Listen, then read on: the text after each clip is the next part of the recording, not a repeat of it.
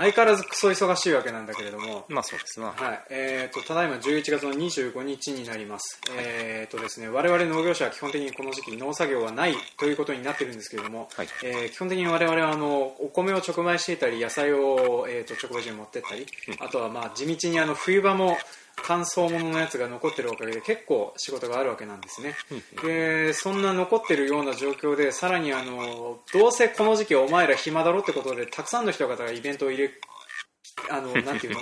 断りづらいイベントをたくさん入れてくれるおかげで、えーとてもじゃないけど暇がないっていう風な状況が続いております、なかなかみんなたくさん飲み会を企画してるから、うん、そう。意外とこう一日ごとに飲み会があったりする。そう。だからね正直ねあの飲み会をしない懇親会をしない懇親会忘年会っていうのもあるんだよって思うんだけど。うーんとそれはお酒を飲まないといい。えいやそうじゃない。あの、なんていうの？開かないでくれてありがとうっていう そういうこともあるんだよって思いながらね。あうん。あのーどこの世界の人なんだろうねその忘年会に呼ばれることがステータスみたいに思い込んでる人は、すごいな。ね。あなんかでもなんか結構いいいそうな気がするな。まあ、い短いにそうな気がするけどね身近にね、うん。まあ、でもとりあえず僕は基本的にはそういう飲み会が基本的にね好きではないので、えー懇親会はなるべく出るけれども二次会以降はバッサバッサと欠席していこうかなって最近は思ってます。まあ特に、うん、もうお酒も飲めないし、えー、とアルコールもタバコも吸えないし、ね、ましてや、えー麻薬なんてとってもじゃないけど吸えないっていう風な身のか今あの急にハンドリングをしてるんだけど、そうだね。あの、うん。なんか、そんな感じの言い方をしてると、我々が3次会でマイクを吸ってみたいな感じになってそうね、そんな感じになっちゃうよね。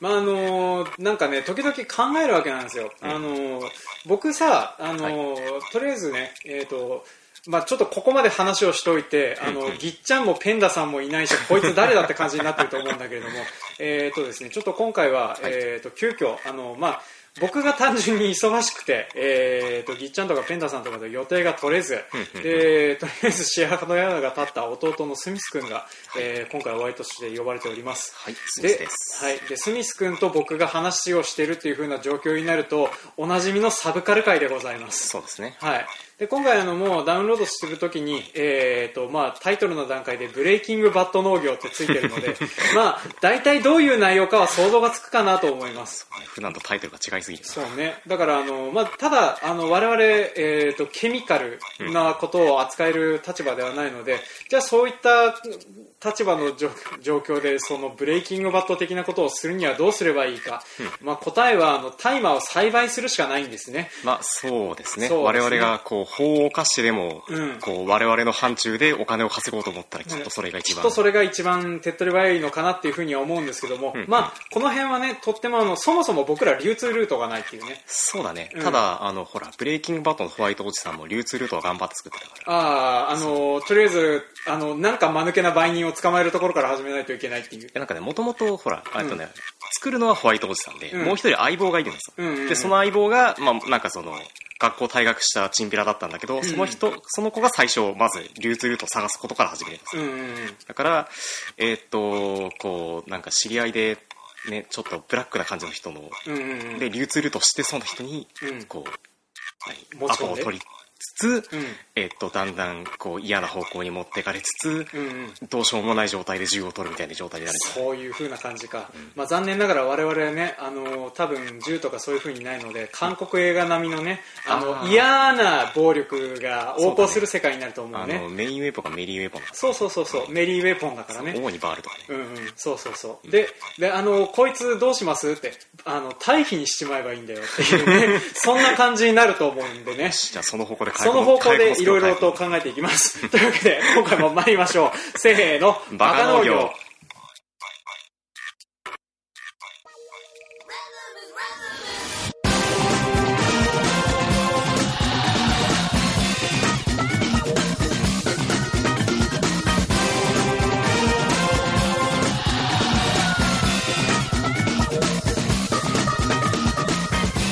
番組は北海道の中心部札幌市のちょっと東側にある江別市から青年農業者がお送りする不真面目系農業トーク番組です。お相手を務めさせていただくのはジョンとスミスです。はい今回もよろしくお願いします。はい、というわけで今回はブレイキングバット農業というふうなことで、えー、と我々ができる大麻栽培のお話をちょっといろいろとしていこうかなと思います。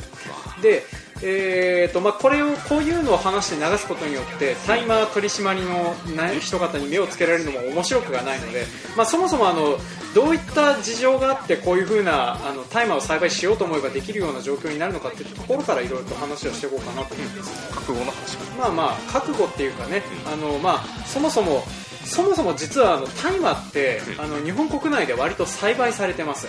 おおそれは医療用的な意味で。いやあのそういう薬物的な意味ではなくて、うん単純にちょっとね使われてる、えー、と方法論としては例えば、繊維になったり、うんうん。えー油を絞ったり、うんうんえーあとその絞りかすとかが建築の施工の材料になったり、うんうん畜産農家用のなんかあのなんていうの馬とか、うん。そのバグとかに使うやつの道具になったりとかまあいろいろ葉っぱ葉っぱ以外の部分。葉っぱ以外の部分ですね、でまあ大体大麻って聞くと、うんあのどっちかというとそのねなんかあのアヘン靴というかさそうだね。まあ、そういう悪いイメージがついてるんだけども、うんうん。実際その大麻っていう風なもの自体はそういう産業用として作られるっていう風なことがあったりします、うんうん。でそれで一応北海道でもほ北海道ヘンプネットっていうところがあって、はい。あのまあ、産業用の大麻産業用大麻うん、でこのヘンプっていうのは、うん。そのなんていうの？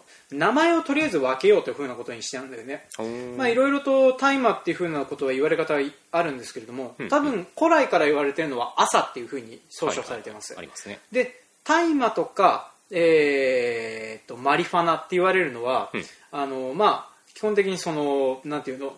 花た大麻の花を乾燥させてタバコにして喫煙するち嗜好品のことを言いますと、で、まあ、大麻とマリファナは、まあ同じものを指してるっていうふうに思ってもらえればいいんだけども、うん。でこれとあの意味合いを別にするために、えーの朝の英語名であるヘンプっていうのがあるんだよね。でそれをマリファナと区別するためにあの産業用として作る時にはヘンプという名前で、えー作るようになってますでこの産業用の大麻とうんうん。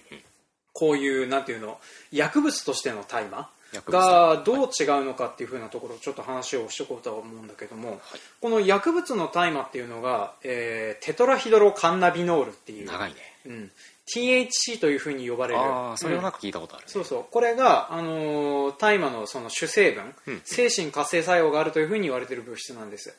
でこれのその含有量によってその産業用になるか、うんうん。えー、とそういう薬用型。あそれがなんかいわゆる純度ってやつですか？純度。純度っていう純度っていうやつかな、まあ、多分その、えー、とブレイキングバット的なことで言えば、あれは抽出して、はいあのその純度を高めてやるっていうふうなことで、まあザ・ケミカルな、うんうんうん。その脳内物質自家みたいな感じのやつを作るんだけれども大麻の場合は基本的にそういうなんていうのその含有量が、まあ、ある程度品種ごとによって決まってるみたいでで一応薬用型っていうふうに言われてるのがこれあの日本にはないんだけども、うん。ヨーロッパにある、えー基準でいうと薬用型っていうのがその THC っていう純度が2%から6%ぐらいって言われてるんだけどもこれも今品種改良によって10%から20%の、えー薬用型 THC の含有量が含まれてるってやつがあります。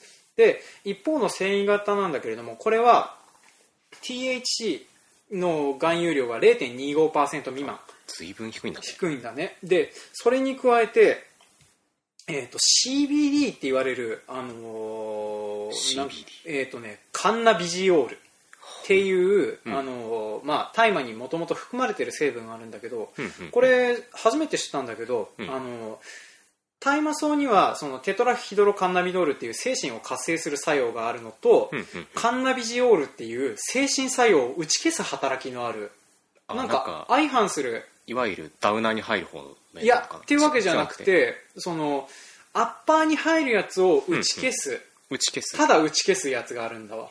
じゃあそのそれが半々のようなマイクがあった場合、ん。飲んでも何もならないみたいな飲んでも何もならないっていう、でその繊維型の方は、うん。その THC が少ない代わりにそのカンナビジオールの方が多くて、うん。で基本的にあの精神作用を打ち消す働きがあるおかげで、まあ、特に吸ったところでそういうレクリエーションの目的には使えないっていうふうに言われてるやつなんだよね。へうん。えで、えー、と基本的に一応日本国内でもそういう産業用の大麻っていうふうに言われてる品種が何個かあってそれらは、えーっと葉っぱにしてすったところで、うんえー基本的にそういうなんていうの？レクリエーション？はいレクリエーションね、うん。レクリエーションね。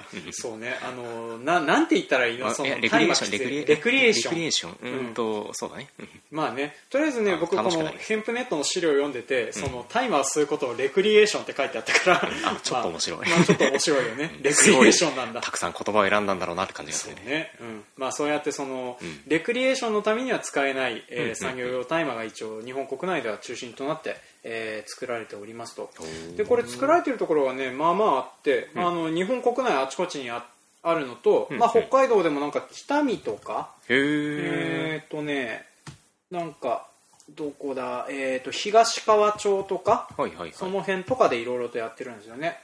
でまあ大麻のすごくいいところっていうか楽なところは、うんうん。あの直販が可能なんだよね、はいはいはい。で直販した後で、あの農薬化学費あの農薬使わなくて OK だったりああの何？えーっとまあ薬草だから薬草っていうかまあね、そのそもそも食べるもんじゃないからっていうふうなのがあるんだけども虫にも食われねえし、はいはいはい。あとは病気にもほとんどならないみたいで、ー。まあ、基本的にはそういう薬剤が一切かからないっていう。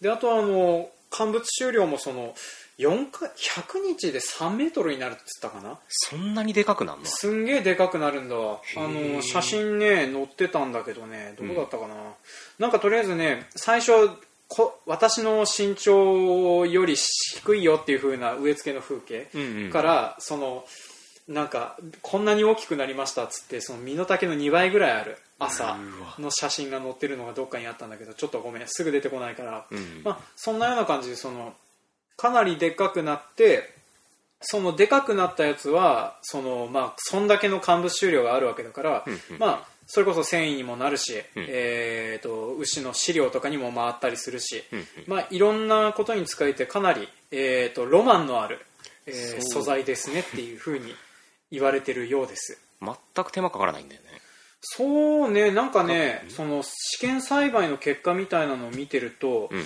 なんかねすごく作りやすそうなイメージがある、うーうん。んまあ、なんだけど、えーとね、今その日本国内である品種っていうのが、うん。基本的にその内地型の品種なおかげで、それでそのなんていうの寒さのおかげで種があんまり取れないとか生育があんまり旺盛にならないとかっていうそんな問題があるみたいなんだよね。はいはい、うん。なんかよくねあのこうほら映画とかでそういうの栽培してるイメージってさ、うん。あのハウスの中だったりするそうそうそうそうそう。そうねまあそれは後で話そうと思ってるけどそのね温度をかけるっていうのが結構重要だみたいなんだわ。へえ、でそうやってそのなんかね内地型のやつは、うん。まあ基本的に温度に弱くて、えーなかなか取れないというふうな話なんだけども、一応あのなんていうの北海道特に僕らの住んでる江別市には、うん。大浅という、はいそうですね、えー漢字で大麻と書く、えー場所がありますと。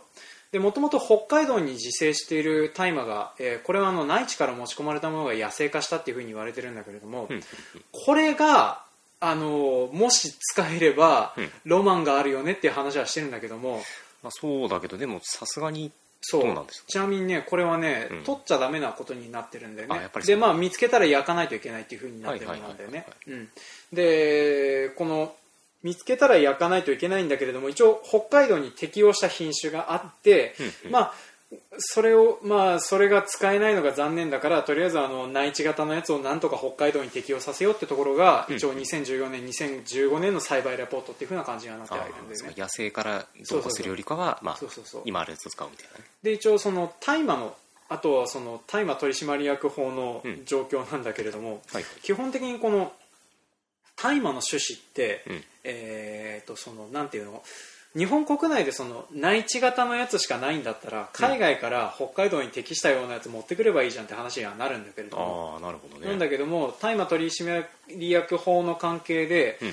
大麻草の種子っていうのは、うん。加熱して発芽しない状態じゃないとうん。持ってこれないんだよね、えそれは何のために持ってくるもし持ってくるとして持ってくるとして。例えば産業用の大麻うん。もダメなのさ。えだって種え発芽しないものだけしか持ってこれないんでしょ？そうそう。だからじゃあ観賞用の種を持ってまあ、観賞用の種を持つしかないんだけれども、ううんまあとにかく持ち込もうとするんだったら加熱処理をしますっていう風なルールが決まってるわけで、まあ、あの日本国内にはその産業用の大麻、うん。まあ、薬物として吸えない大麻でもとにかく持ち込んじゃダメっていう風なことになってるから、うんうん。なってますと。で、えー、と品種改良に使えそうな北海道内に自生している野生の大麻、うん。こちらもダメっていう風なことになってます。使っちゃね、うんまあ、なので一応北海道でやるんだったらその、えー、と結局その日本国内にもともとある、えー、とその無毒化されているっていう風な大麻草、うんこれを、えー使ってどうにかしましょうねっていう風な話なんだけれども、うんうん。まあ、まあこれがその難しいけれどもまあそれで頑張るしかないよねっていう風な話になって。でまあ事前説明としては大体こんなもんかなと思うんだけれども。じゃあ今のところ、うん。まああのまあ国内国外から、まあうんえーっと違法なルートを使わない限り入手はできない。そうそう入手はできない、えーっと野生化して我々の身近にあるものも基本的には、まあえーっとそれを使用できない、うん。えーっとまあ、今ある、えーっとその産業用の、うん。えーっとまあ、レレクリエーションに使えないものをどうにかレクリエーションに使えるようにするしかあの我々はブレーキングバットする方法はないということですね。ないというふうなことなんですね。はいでえー、と一応こちらがですねちょっと順番にあの最近ニュースであの大麻関係で捕まっている人方のニュースあったと思います。はいはい。で例えば、えー大麻で町おこしをしていた会社の社長、まあこれはですね、はい。えー、とああエントリーが期限切れになって読めないわこちらですねちょっと,、えー、と2016年10月のニュースなんだけれども最近ですね。これは最近なんだよね、まあ、大麻で町おこしって言ってこれはうん。何をやってたかというと産業用の大麻を作ってる会社の社長がいたんだよね、うん。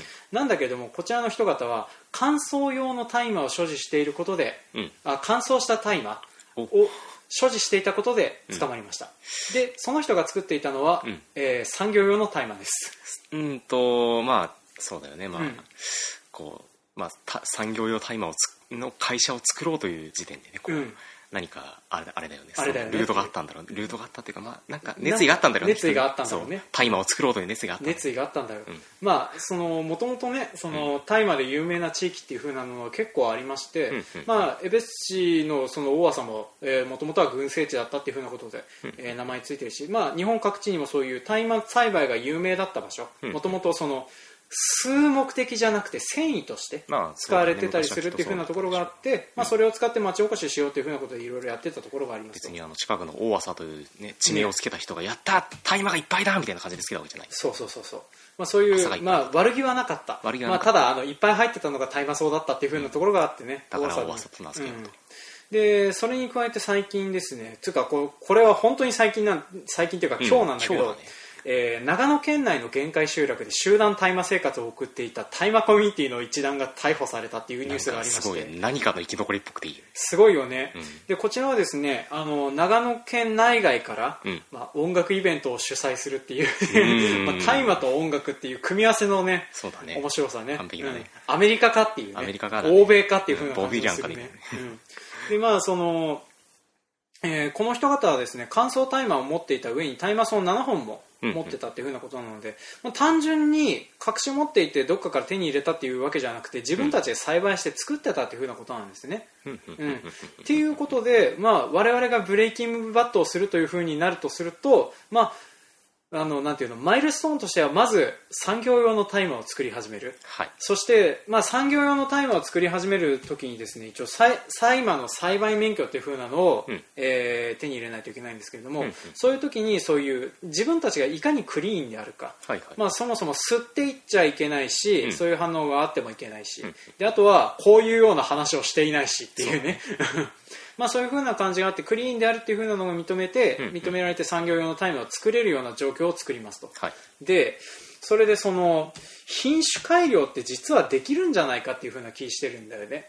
なるほどであの産業用の大麻っていう風に言われてるのは基本的に、うんあのそのて最初に話した THC の濃度が著しく低いものっていう風なのはあると思うんだよね。でこれがまあ、えー基本的にそのなんていうの？低いっていう風に言われてて無毒化されてるとは言われてるんだけれども、うんうん。まあどんな植物でも基本的にその先祖返りをしたりとかなんかおかしいものとかっていう風なのは出てきたりするわけなんですよね。うんっていう風なのをまあ選抜していって、うんぽいものを作ることは実はできるんじゃないかなっていう風なのが一個と、うんまあ、あとは例えばうん。野生の大麻。野生大麻。うん。まあ見つけたら通報しないといけないし処分しないといけない。うん。これを種を取って。種を取って。うん。た種を取ってその産業用の大麻と掛け合わせて、うん、少しずつやっていけばっていうね。そうですね。あの安定した収量が取れる、うん。あの THC の高いものが作れるかも。っていうね、うん、でね北海道内にあるその野生の大麻なんだけれども、うん。えっ、とね北海道内で自生していたもともとのその THC 濃度を調べた、えー研究結果があるんだけど、うん。それが0.8%から5.7%っていうね。結構ばらつきがあるんだけれども、うん。高いものもあるっていう。う、ん。高いものもあるね。うん、でこれあの年をまたいで、えー調べてるんだけれどもこれがその単純にその温度計温度を基準温度みたいなものを合わせてみると、うん。温度が高い年に THC 濃度が高くなって低い年に低くなるっていう感じになってたんでね。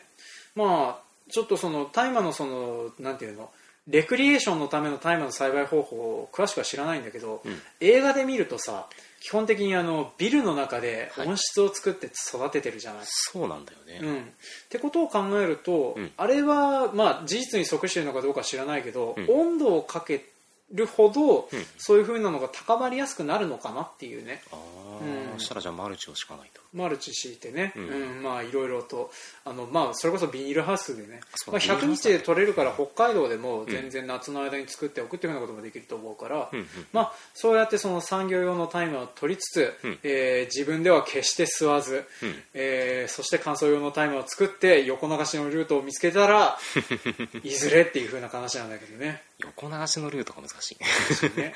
まあそもそもさあとこういう品種改良をしますって言ってもさ、うん。何世代かかるんだよ何世代かかるんだよっていう風な話なんだよね、うん、まあいろいろとそのえー、となんていうの？無毒化された大麻が先祖返りするんじゃないかみたいな報告うん。みたいなものは一応海外の報告みたいなのも出てはいるんだけども、うん。えー全くないとは言い切れないけれどほとんどないっていう風な話になってて、うん、だからなんていうのその基本的に山ほど植えてある無毒な大麻の中から毒のある大麻毒のあるっていうかその、えーレクリエーションに使える大麻を探すのって大変じゃんっていう話なんだよね、うん。うん。だからその、まあ、基本的にそうやって大麻農家だからっていう風な感じでやってても、うん。えー、と同じようにはできないよねっていうね。あの品種改良するのもまあ難しいよねっていう話と、うん。あとはそのなんだろうね、えーとまあ、野生の大麻がその中に紛れ込ませていたとしても、うん。誰も気づかないかもしれないけれども ただ それがあの品種的にどうなのかっていう風なのは分からないかもしれないしうんうん。であとなんかねやっぱねその大麻の濃度が大麻というか THC の濃度が高くないかどうかの抜き打ちテストみたいなのもやるみたいなんだよね。あー。だからそのうっかりそういう産業用の大麻を作ってたとしても、うんうん。そうやってその抜き打ち検査みたいなので高いやつが見つかっちゃったとして、うん。えー自宅からあの乾燥した大麻が見つかったとしたら それはお縄になるっていう風な形になるので、なんかその村おこしの時もそうだったんじゃないまあ、そうだったのね、実は、うん。あの全然そういうのじゃなくて、うんうん。単純に、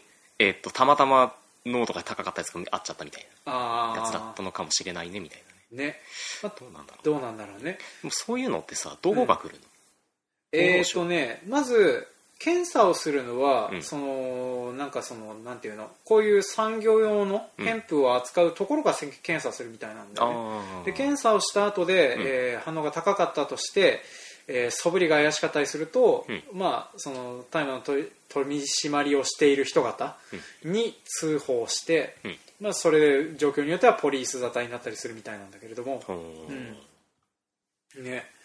まあなのでそう簡単に悪いことはできはしないんだけれども、うーんなんかこう今も今の話を聞いてるとうん、なんだろう一番手っ取り早そうなのって海外から持ってくることまあ無理か。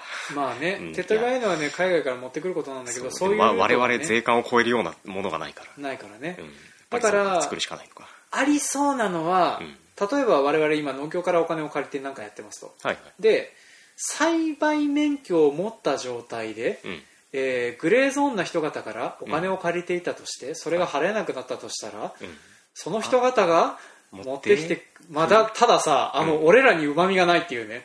あのそうだね搾取される感じだね。搾取されるだけになんかなっちゃうね、うん、うん。でもなんかその方向だと思うんだよねだからそのクリーンな感じでまず免許を取って、うんうん。あのまあ、クリーンに栽培しますよみたいな感じをするんだけれどあの怪しいねなんかセールスマン的な人がやってきてから話が始まるねきっとそうだね、うん。だからであの我々はそういうことしないよみたいなこと言ってるんだけど、うん。急に眼科発覚するんだよ。そうだね。家族にお金を残さないとってなって、うん。あのなんだろうそう他の社員に無断で社長にとかにも無断でえーっとあの俺が作りますってなって、うんうんうん。であのねそのまあクリーンに作ってる乾燥あのな産業用大麻のこうなんだハウスとはまた別のハウスで、まあ、あのうん。個人的にやりますみたいなやってるところでこう栽培して売ってってあれだねなんかこう何会社の人にバレそうになったりとか家族にバレそうになったりみたいなので波乱があってあれだあのブレイキングバットのそのままの方向に方向になってるのかな。そっち方面。うんまあでも基本的には僕らがそうなるとしたらその自分たちでやるっていうよりは持ち込み話が多分きっかけになるだろうなっていうね、だね。話だね、うん、でまああの特にこういうところには一切書かれてはいないけども、うんうん。産業用大麻をその作ってますっていう風な人方のところには、うん。こういう人方が来るのかなっていうね気もするんだよね。なんかあれだね。こう一縷の望みを抱いてきたりとか。そうそうそうそう。もしくはまあ山師的な人が来たりとかしそうな感じするけどね。ね。まあでもね多分そういう風なものを断るのも含めて栽培免許だとは思うので、うんうん。まあ、そうそう簡単にね悪いことはできないなってところでお話をとどめておかないとね あのー僕らも痛くない腹を探られることになるのでね。そうだね。ね。うん。まあ、そもそもうちの周りでは今のところ大麻とか見たことはないけれども。あのまんまあの形なのかねあの有あの名なヘンプの形なのかね。形、うん、そもそもさ僕ら見たところで分かんねえかもなそうだね。うん、見たことないないよねそれこそ本当にに草刈り中に本当にただ伐採しちゃってさああの集めて燃やしてる時になんか煙が出ちゃってあへってなっちゃうあへってなるかもしれないけども、うん。あちなみにまあ後で話すわ。とりあえず長くなりそうなので、はい。えーとまあ、とりあえずその なんていうの、まあ、産業用大麻は基本的に無毒なうん。大麻なので、えーとまあ、そういう悪いことに基本的に使えないことはないかもしれ使えないとは思うんだけれども、えー悪いことをしようと思っている人方がうん。寄ってくる可能性があるかもしれないっていうふうなところで話をとどめておこうかと思います。そうですね。はい、というわけで今回は、えーブレイキングバット農業のお話でした。はい。はい、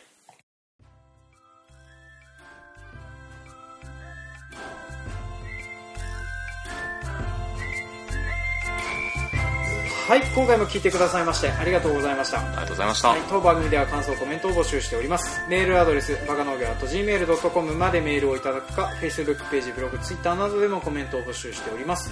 で、えっとですね、ちょっと前からあのメール受け付けたり、コメント受け付けたりする方法が変わりました。えっとですね、バカ農業のなんていうのメインメンバーで揃って収録をするっていうのが今大変難しくなっているので、まあ、特定のメンバーといる方と人と話している時にこの話題をしてほしいっていう風な形だったらトークテーマの受付できるかなと思います。あとはあのコメントとかいただければ喜んで、えー紹介をさせていただこうかなと思っております。はい。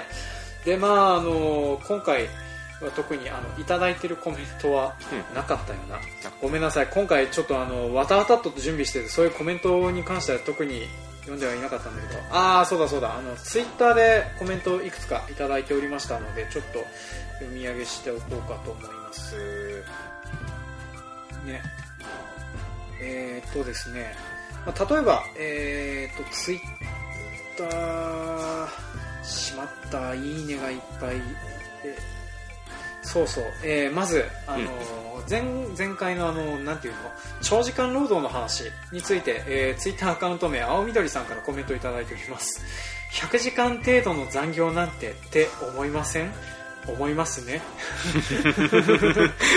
はいあの重機カードのシステム作ってる人たちは250時間とか言ってる時期がしばらく続いてましたよ。そしてサッカー観戦も欠かさないあのなんかね、まあ、システム屋さん関係は基本的に凄まじい時間働いてたりしますね。あと意外と侮れないのがデザイナーさんと。あであとはあの官僚関係の人方基本的に寝てないとかね、うんまあそんな感じでその働くって大変だなっていうふうなコメントをいただきました。ありがとうございます、はい。ありがとうございます。であと携帯電話の話にコメントいただいております、えー、ツイッターのアカウント名いわしさんからコメントいただいております「ヘイシリに対してポンタ君が返事してて笑った。ちゃんと2回とも返事してるっていう。これね聞いてみて思ったんだけど、はい確かにあのね「ヘイシリってあのその携帯電話の機能の説明するときに僕が言ったら、うん。ポンタ君が「あー」って言ってた。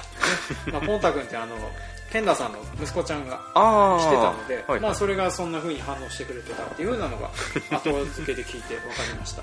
なんか金銭に触れたのかな？なんかねあったのかな、うん。まあそんな感じでちょっとコメントいただいております。まああのいただいたコメントはこんな感じで紹介させていただきますので、えーぜひぜひコメント等をくれると嬉しいなと思っております。であとねさっきの話でねしそびれたことがあったんだけれどなんじゃなんじゃ。あのね、まあ、あの最近海外っていうかあのアメリカでなんだけれども、あの大麻合法化の動きってあるじゃない。ああありますね。うん。でね今回調べてて本当なのって思ったことの一つに、うん。医療用大麻とか大麻あるじゃない。大麻の常習性ってカフェイン以下なんだってえそうなの？うん。カフェインよりひどくて、うん。どっちかっていうと常習性が問題になるんだったらスマホ依存とか、はいはい。えー例えばエロ動画を見続けるポルノ依存あーとかポルノ依存とか。うん、そっちの方が問題じゃねえのってぐらい常習性が低いものっていうふうに言われてるんだよね。えー大麻はそうなんだ大麻はそうらしいね。なんかほらえっとさそういうドラッグ系のものってなんか区まあ別よく知らないからごったになっててさ。うんうん。なんかその一回吸ったらもうもうね。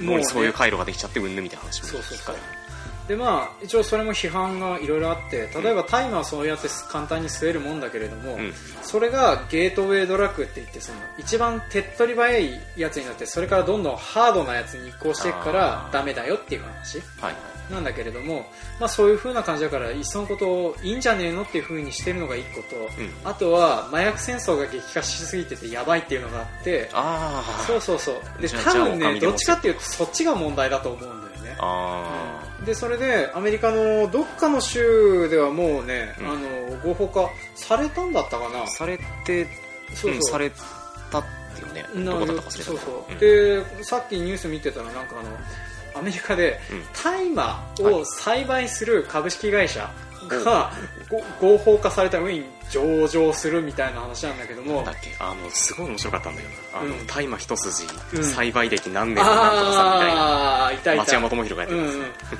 それでその取材されてたおじさんね。そうそうでそれで大麻合法化されたから大麻栽培の えーとその先生をやってるっていうね、すごい。うん。ね堂々となプテロって出てたそうそうそう。面白いな。6度6度逮捕されたけど俺の勝ちだって言ってたらしいからね まあだからあの、まあ、この流れに乗って日本がその大麻合法化みたいな話になるかってなるとそれをしないために今逮捕者いっぱい出てるでしょきっ出てるんだと思うんだけど、うん。多分しないんじゃないかないんじゃなって思うけどね、うん。まあだから、まあ、あと基本的にさ医療用大麻を合法化しましょうという動きの人は吸ってる人だよねっていう風なねうん。マークをされ方するだろうなっていうし、まあ、あと産業用の大麻自体は、うん。あの普通に農業用の、うん。えー、と作物として結構魅力のある作物だなって思うんだよね、と、うんうん。まあどうなんだろう。そのホームページ見てたりあと単収いくらでどのぐらいの売り上げがあってっていう風なのは見えない。なんかちょっと書いてなかったっていうかごめん調べるのが甘くてあのあまり見れてないんだけれども、うん。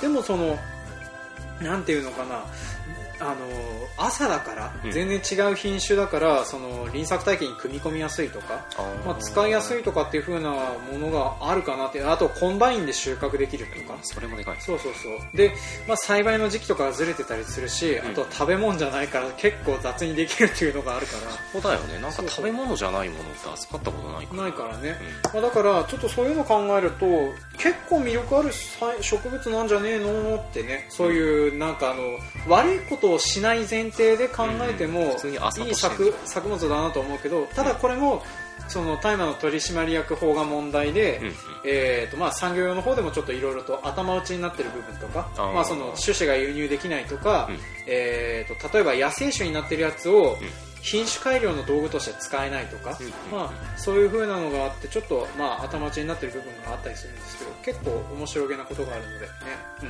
まあ、ちょっとそういう風な感じでちょっと今回やったのでもし大麻作ってるよっていう風な方、うん。えーとまあ紹介できるのは産業用のタイマーを作ってる人だけなんだけども 医療用のタイマーに関してはあのなんていうの何も見なかったことにさせていただこうかなとは思うんだけれども、そうですね。ん、あのレクリエーションのためのタイマーについてはちょっとあのいただけないんですけれども、まあ、産業用のタイマーを作ってる方がいらっしゃったらちょっとぜひねコメントとかいただけると嬉しいかなと思います。はい、というわけで、えーっとねこんだけエクスキューズとかいろいろ打っとけば、うん。あのーなんていうの、こらって怒られたり、僕が警察に出頭することはないかなと思うんだけど、そうだね。あの突然なんかこう G メン的な人が来ることもなく。ね、まあまあ、そんな感じで、えーっと、まあ、なんていうの、あの、言い訳もついたところで、えー 今回は終わりにしたいと思います。はい。というわけで、今回も長々と聞いてくださいまして、ありがとうございました。ありがとうございました、はい、次回もお楽しみに。